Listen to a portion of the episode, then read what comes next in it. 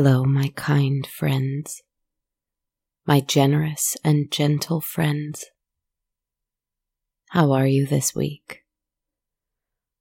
Are you joyful? Have you rested?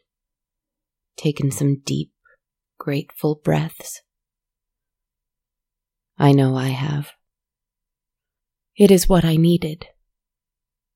Last week was so cold and so dark, and I was so tired. This week, I am slowly recovering.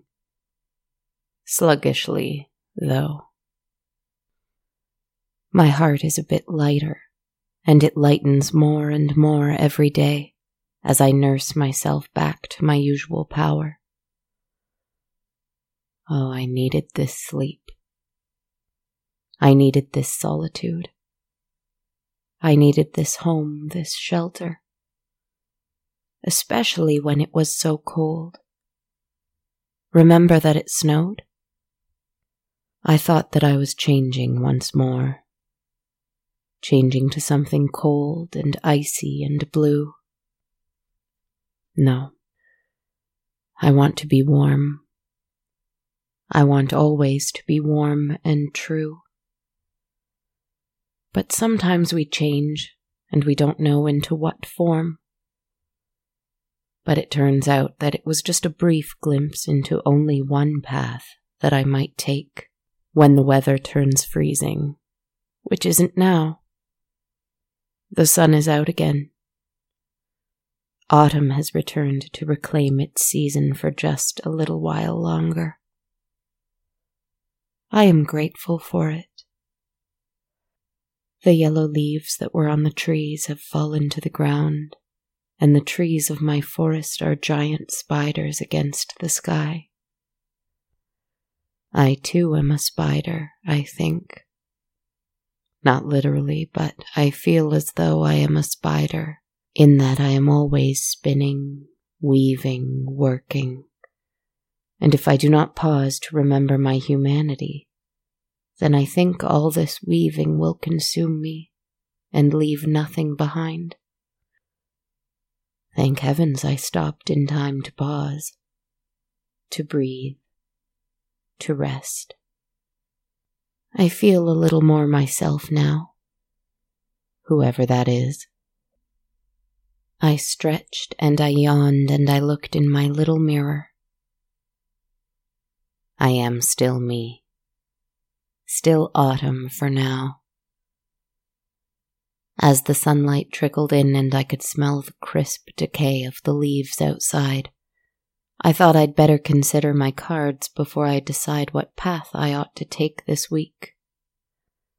I often ask the cards what message I need to deliver, what purpose I need to serve, something that is external or last week I dared to ask what my purpose in the world was, and I was given the reply I deserved for such unabashed pride. So fine, I will leave the world alone this week. The world certainly can carry on without me while I rest and build my strength. And so I asked the cards what it is that I need this week. Do you know what they told me? After I sat down, meditated on this question as I shuffled the cards, cut the deck, and flipped the card over. The Magician. I sighed such a breath of relief, dear friends, because you see, I love the magician. I love all those who seek wisdom and seek to share wisdom. I love those who take action on their wisdom and those who believe in the power of words. I love those who, like me, and perhaps foolishly, believe in the power of their own will. I love magic. Of course, I love the magician. He represents power, resourcefulness, skill, alchemy, will. He understands his own ability to create the things he believes in. He is confident in his ability to turn the elements into whatever he wills. However, he also understands that he must be clear on what it is that he desires first, lest it come to life before his very eyes. A good reminder. There is power in everything, my friends. There is power in nature, in the air, in the water, in the earth. There is power in the sun and the moon and in every single star. There is power in the raging sea and in a roaring fire. There is power in the entire universe, bubbling over and roiling and restless. And all this power, remember, all of it is within you too. Easy to hear, hard to understand. The magician understands it, and he reminds us of it. I remembered the power of words the power of my words to manifest creatures and people and souls and places and things. I wonder what else I can manifest. That is what I need. I need that wonder. Probably we all do. And we will find wonder again. Will we not, my friends? Together yet alone, apart yet near we can use our power for great things, can't we? Hmm. How exciting. Anyway, I have a story for you tonight. A story about someone with a magician's power, even if he did not know it right away. There once was a talented young artist who had a lonely heart. A sculptor he was, and the best in his hometown. He made a humble but decent living and lived alone in his little studio, despite his great longing for someone to live with him. But we cannot always have that which we desire, can we, friends? He chose to live close to the market so that he could always have first pick of the finest stone brought back from the marble quarry nearby. When he didn't have any commissions for larger works, he would usually pick smaller pieces of stone from which he could carve small little trinkets that he in turn would also sell on market days. This month, however, had been good to him, and he had reaped the benefits from a few larger pieces commissioned from the Senate. He had enough money to rest for a little while, and perhaps to sculpt something for himself for once. Yes, that was what he wanted. A gift to himself. He was lonesome and he was sad, more so lately than usual, and he felt that the one thing that could make him happy was a piece of art dedicated to him, even if it was from himself. In a way, because he thought very highly of his own work and his own art, as we all should he especially wanted a gift from himself. And when he saw the perfect piece of marble waiting for him in the marketplace, taller than he was, and with the most beautiful streaks of gray running through its perfectly luminous white, he knew he had to have it. Decadent, he knew he was being. Impractical, he was well aware he was but he felt as if he had almost fallen in love with it. He knew he had to have it and never ever give it away. Once it was in his home, however, he suddenly was unsure of what to do with it.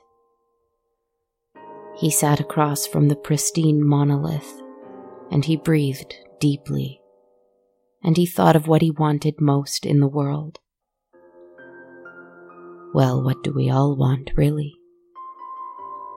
Love. Honest he was to admit it to himself. Foolish he was to not think further on what that meant. All he had in his mind was love.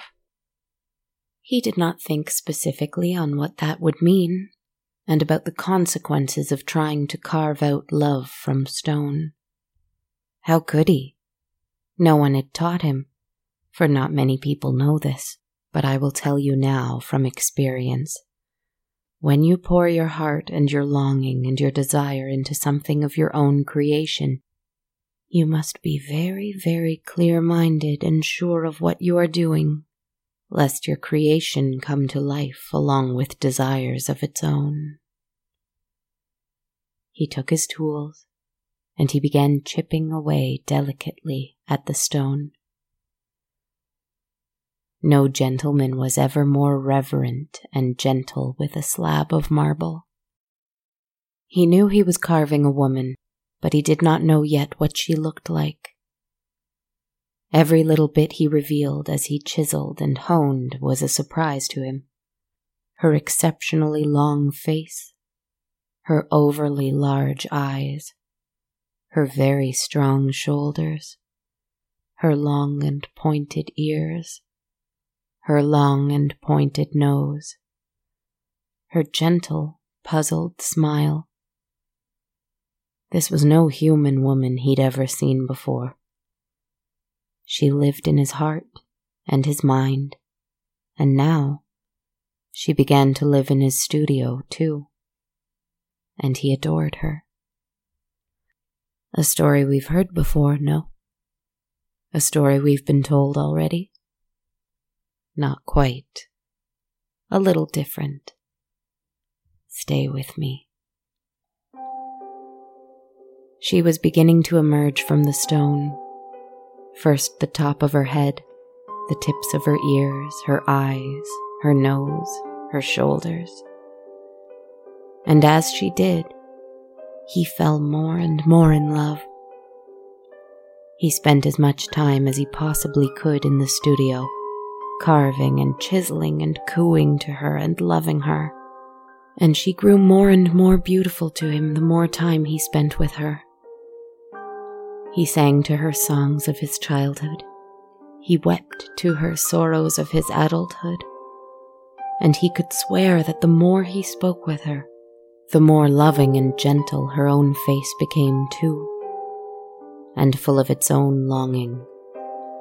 A true reflection of what he felt and what he desired. But it was his imagination, he knew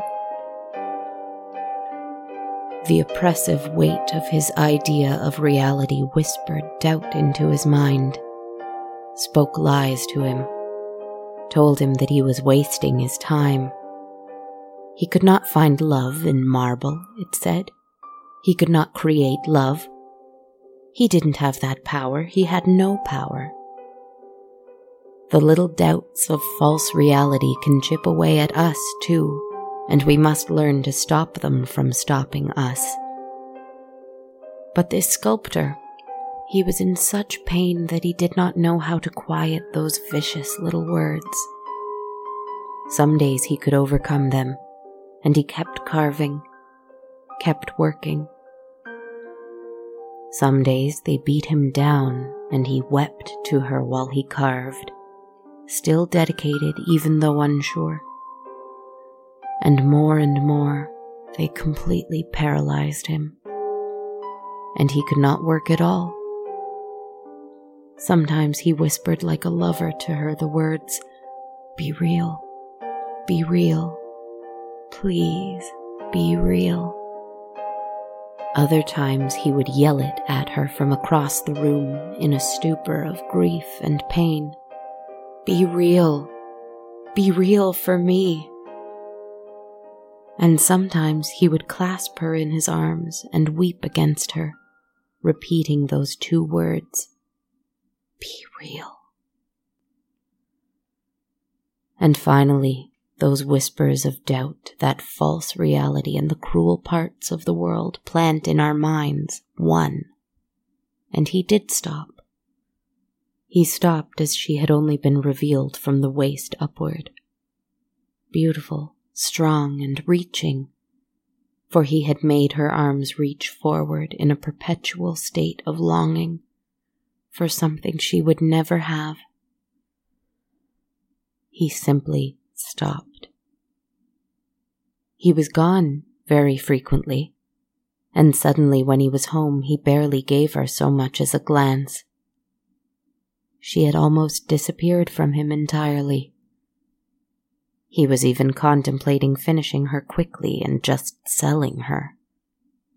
And what the stone did not know was that this sudden neglect was due to one simple fact. The sculptor had met someone. A woman. Human. Flesh. Blood. It was still early, and he had not spent nearly as much time with her as he had his beautiful marble creation but human flesh and blood seemed so much more appealing. She was warm. She laughed when he laughed. She wept when he wept.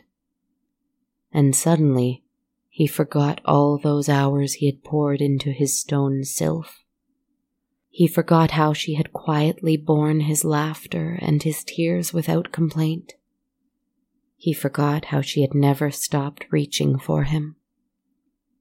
He forgot. For days, weeks, months, he forgot about her. And one day our sculptor decided to ask his lady of flesh and blood to take his hand in marriage. She would come to his home that evening. They would have a drink in the parlor. They would dine in the courtyard. They would dance under the moonlight. And then, when everything was just perfect, he would ask her to share his life with him. He did love her, his flesh and blood human bride. But do not mistake this kind of love for connection. She might as well have been made of marble to him, too, for he only loved an idea of her that he had. The idea that he wouldn't be alone anymore the idea that she would fill his empty life with some kind of comfort. It was a foolish thing, but to someone who has never really known connection with another, love can be hard to understand. He prepared a dinner. He dressed in his finest clothes. He made his home spotless. Except there was that strange half finished statue reaching towards him her eyes on him and unwavering. Had they always been so sad? Had her reach always been that long? She was so strange, so sad, almost obscene in her longing. He suddenly detested how terrible it made him feel, for it was created only through his own longing and desperation. It was a perfect reflection of who he was before he had met his human lady. And he had hated that person. He never wanted to feel like that again. So he took a white sheet and he draped it over her, and he pushed her into a corner of the room where the half finished thing would be unnoticeable. A pit sat in his heart suddenly. It was something akin to guilt, though he knew it was completely unfounded. He continued to make ready for his big night. The lady came later that evening, and she was welcomed warmly into the sculptor's studio. He poured her a glass of wine, and while sitting very close together on a nearby couch, he made a toast to her. To you, who has made my life so much more rich simply by being alive, he said with a smile, and they kissed.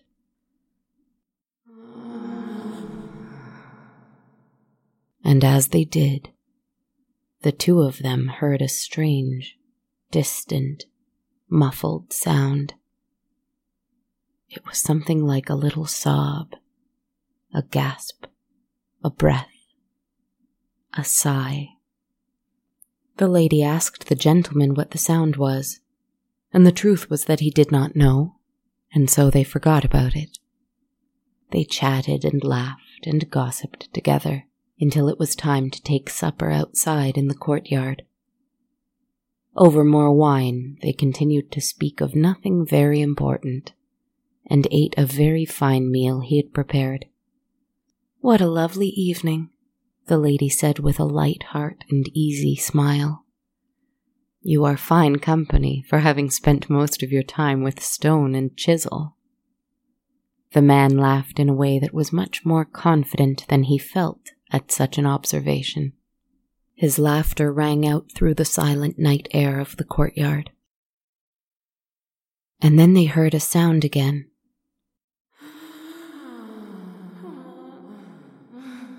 Though further away, it was much louder. It was a painful, plaintive sound. A sigh again.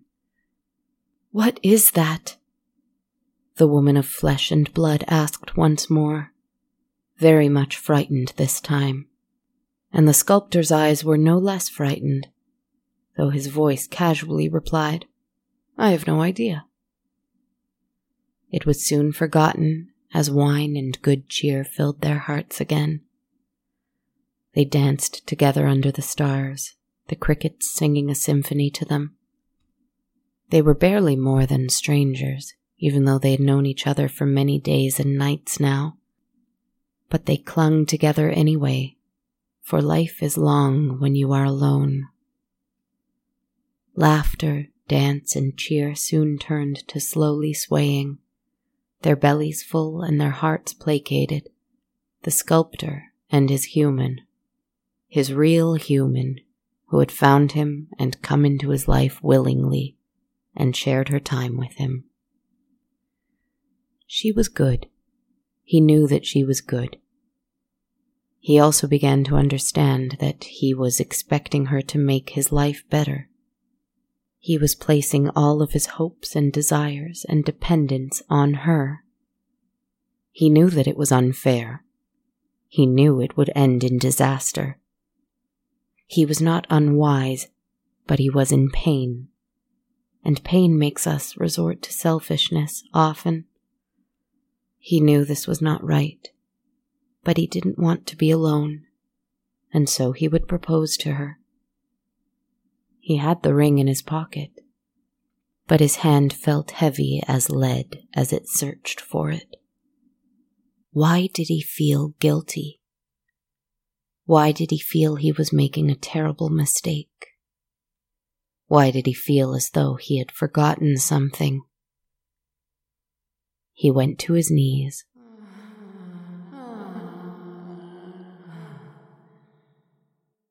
He ignored the sound that came again. His would be bride was distracted and frightened by it, but fear was soon replaced with surprise as she saw the man before her. He pulled out the tiny box from his pocket. The sound came again, closer this time. The lady trembled. He tried to ignore both of these things as he, undeterred, would achieve the goal he'd set for himself this evening. He began to ask his very important question and the woman's gaze moved from the little box to behind the sculptor, just where the entrance to his home was, and she let out a horrible, horrified scream. There she was, draped in a sheet, the woman of marble. Though her legs were unfinished and still trapped in a great cluster of rock, she had somehow found her way out here. And she wept. Her arms reached. She reached even further. She tried desperately to reach him. She reached so far that she toppled over onto the ground. The sculptor cried out as the marble below her waist cracked and crumbled and shattered. He cried out and feared that she was broken forever. But there she was. She had been in the stone all along. Two legs, long, strong, and as translucent as the rest of her. So much so that she seemed to glow in the moonlight. Streaked with gray lines that some would call imperfect, others would call beautiful. Still sobbing and sighing, she slowly pulled herself to her feet, her body strong but unsure of its movements. She slowly began to lumber over towards the living man and lady. The ground shook with each of her steps. She sighed with every step and kept reaching towards him. He realized just how much he had underestimated the power of his art, of his talent. Or was it that he had underestimated the power of this gorgeous rock that had been brought up from the earth? A magician with the power to make his dreams a reality is a dangerous thing if he does not believe in his own gift. And so he had created a dangerous thing, a beautiful thing. The woman at his side, the woman of flesh and blood, screamed again in shock. She yelled for him to kill it, to destroy it, to call for help, anything. But he did not. He was transfixed. And he knew that he was wrong to have abandoned her. His stone nymph, his creation that he had meant to be a gift to himself, but had instead cursed to a life of loneliness. Just like the one he had before. He had poured his pain into her, and she couldn't take it. Kill it, the woman of flesh and bone cried again as the marble creature now stood only feet from them. The statue's hands lowered to her sides, and her chest rose and fell with new breath. Her eyes blinked, though they had no color to them. Those overly large eyes, full of sorrow and betrayal and keen intelligence. She opened her mouth as if she would speak, but she could not move her stone self fast enough to form words. She could only sigh she could only weep. How beautiful she was. More beautiful than anything he had ever seen. Kill it. It isn't human. The woman at his side cried again. He didn't even turn to look at her when he said softly, Leave us. And she did. She ran far, far away, and the human lady never saw him again. Meanwhile, he stood in the courtyard across from the marble creature. He reached out and touched her hand. Her fingers very, very slowly twined into his. Her white eyes empty yet full all at once, slowly closed shut, as she sighed now not from pain this time, but from relief. He wanted to tell her how sorry he was. He wanted to tell her that he had somehow convinced himself not to believe in her, even though he had made her. He wanted to tell her that it was so difficult to let himself love something that was only real to him. He wanted to weep and thank her for being so true and so kind, even after he had so carelessly brought her to life and abandoned her. But he was too full of joy to speak in sorries. His hands went to her face smooth and most certainly glowing in the moonlight now. Her own hands slowly found his face, too, and marveled at the softness of his skin. She slowly, carefully, found herself able to utter one phrase in a soft and shaking voice I am real. I am real. I am. He interrupted her with a kiss so electric that even the stars took notice. There are details necessary to this epilogue, but not interesting to me, and so I will say them quickly. They could not remain in town after what the human woman saw, and they did not want to remain in town. The Lady of Marble deserved to see something as beautiful as her, and so he sold everything he owned and took her to the seaside, where they lived away from everything else from everyone else. Because he felt deep guilt even still at his folly of creating something purely for his own selfish heart. So he changed the story, our Pygmalion. Rather than have her live for him, he decided to live for her and in selflessly beginning to live his life with the goal of making even just one other person happy. He found happiness too. Life is long when you are alone, but life is good, so why should it not be long? His grave is by the sea, even still. It is easy to find because it is marked by the presence of a gorgeous statue made of marble, who kneels by the burial mound. Her eyes open and fixed on the sea, her hands clasped, and her smile joyful. She is only a statue now, I think. Perhaps she is only sleeping.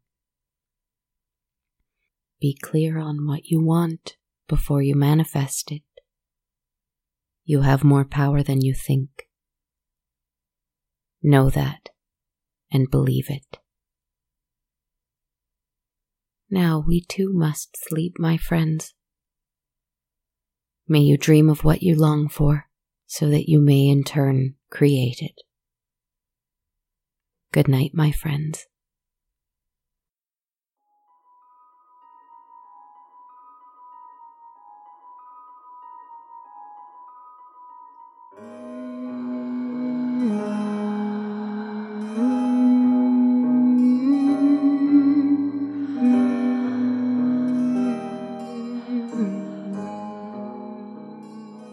Hi there, everyone, and welcome to episode 119 of On a Dark Cold Night.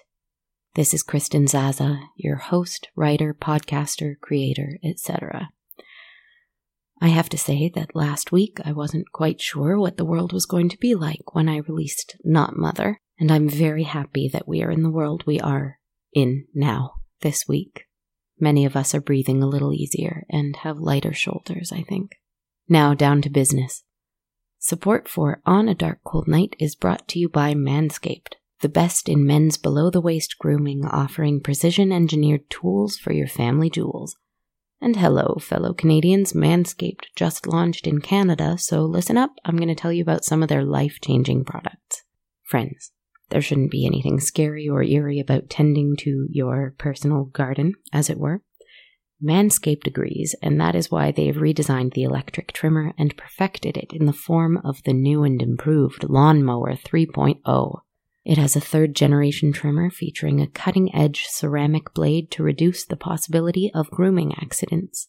It's a premium device with a battery that lasts up to 90 minutes, so you can take your time, friends, calm down, take a breather, shave with ease and comfort. It's waterproof, so you can take it in the shower. It has an LED light so you can really see what you're doing down there. It has an upgraded 7000 RPM motor with quiet stroke technology, so feel free to use it on a dark, cold night and avoid waking up anyone else in the household. Or use it by day, you know, don't let me tell you what to do when. It also has a USB powered charging stand so you can make sure it's always ready to use. Now you can hear me talk about this fine product, or you can try it for yourself for 20% off plus free shipping by using the code GOODNIGHT, all one word, at manscaped.com. Maybe you're in the market for a trimmer for yourself, or you want to buy the perfect gift for someone special in your life. Check this one out. Again, that's 20% off with free shipping at manscaped.com by using the code GOODNIGHT. Give you loved ones nether regions a lovely gift this holiday season. Moving on to some weekly thank yous, I would like to first thank Lana Campbell, who donated some metaphorical coffee to the show this week through ko-fi.com and left a really kind note. Thank you so much, Lana, for listening and for supporting me and my work. If you'd like to support the show in a similar way, you can also donate at ko-fi.com slash darkcoldnight. If you want to support the show on a monthly basis and receive access to my constantly updated soundtrack, you can support the show through Patreon too at patreon.com slash darkcoldnight. Thank you to my amazing patrons there and my Ko-fi supporters. Your help is so very appreciated and I'm very, very grateful. Next up, I would like to thank Ramon Starboard, an Apple listener from the US who left us a very kind five star review on iTunes. Thank you so much for sharing your support, Ramon Starboard. If you're enjoying the show and want to share some words about it, please feel free to leave a review through iTunes, Stitcher, Facebook, or anywhere else you like. You can also follow me on social media. I'm on Twitter at a dark cold night, Instagram at dark cold night podcast, and on my Facebook and YouTube pages, both called On a Dark Cold Night.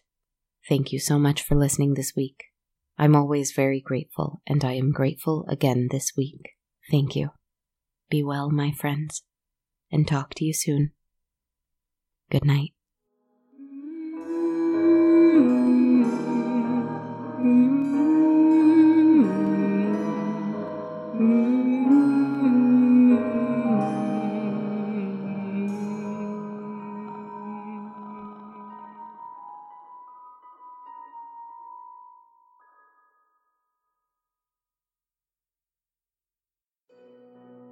This podcast has been brought to you by the Sonar Network. Sonar.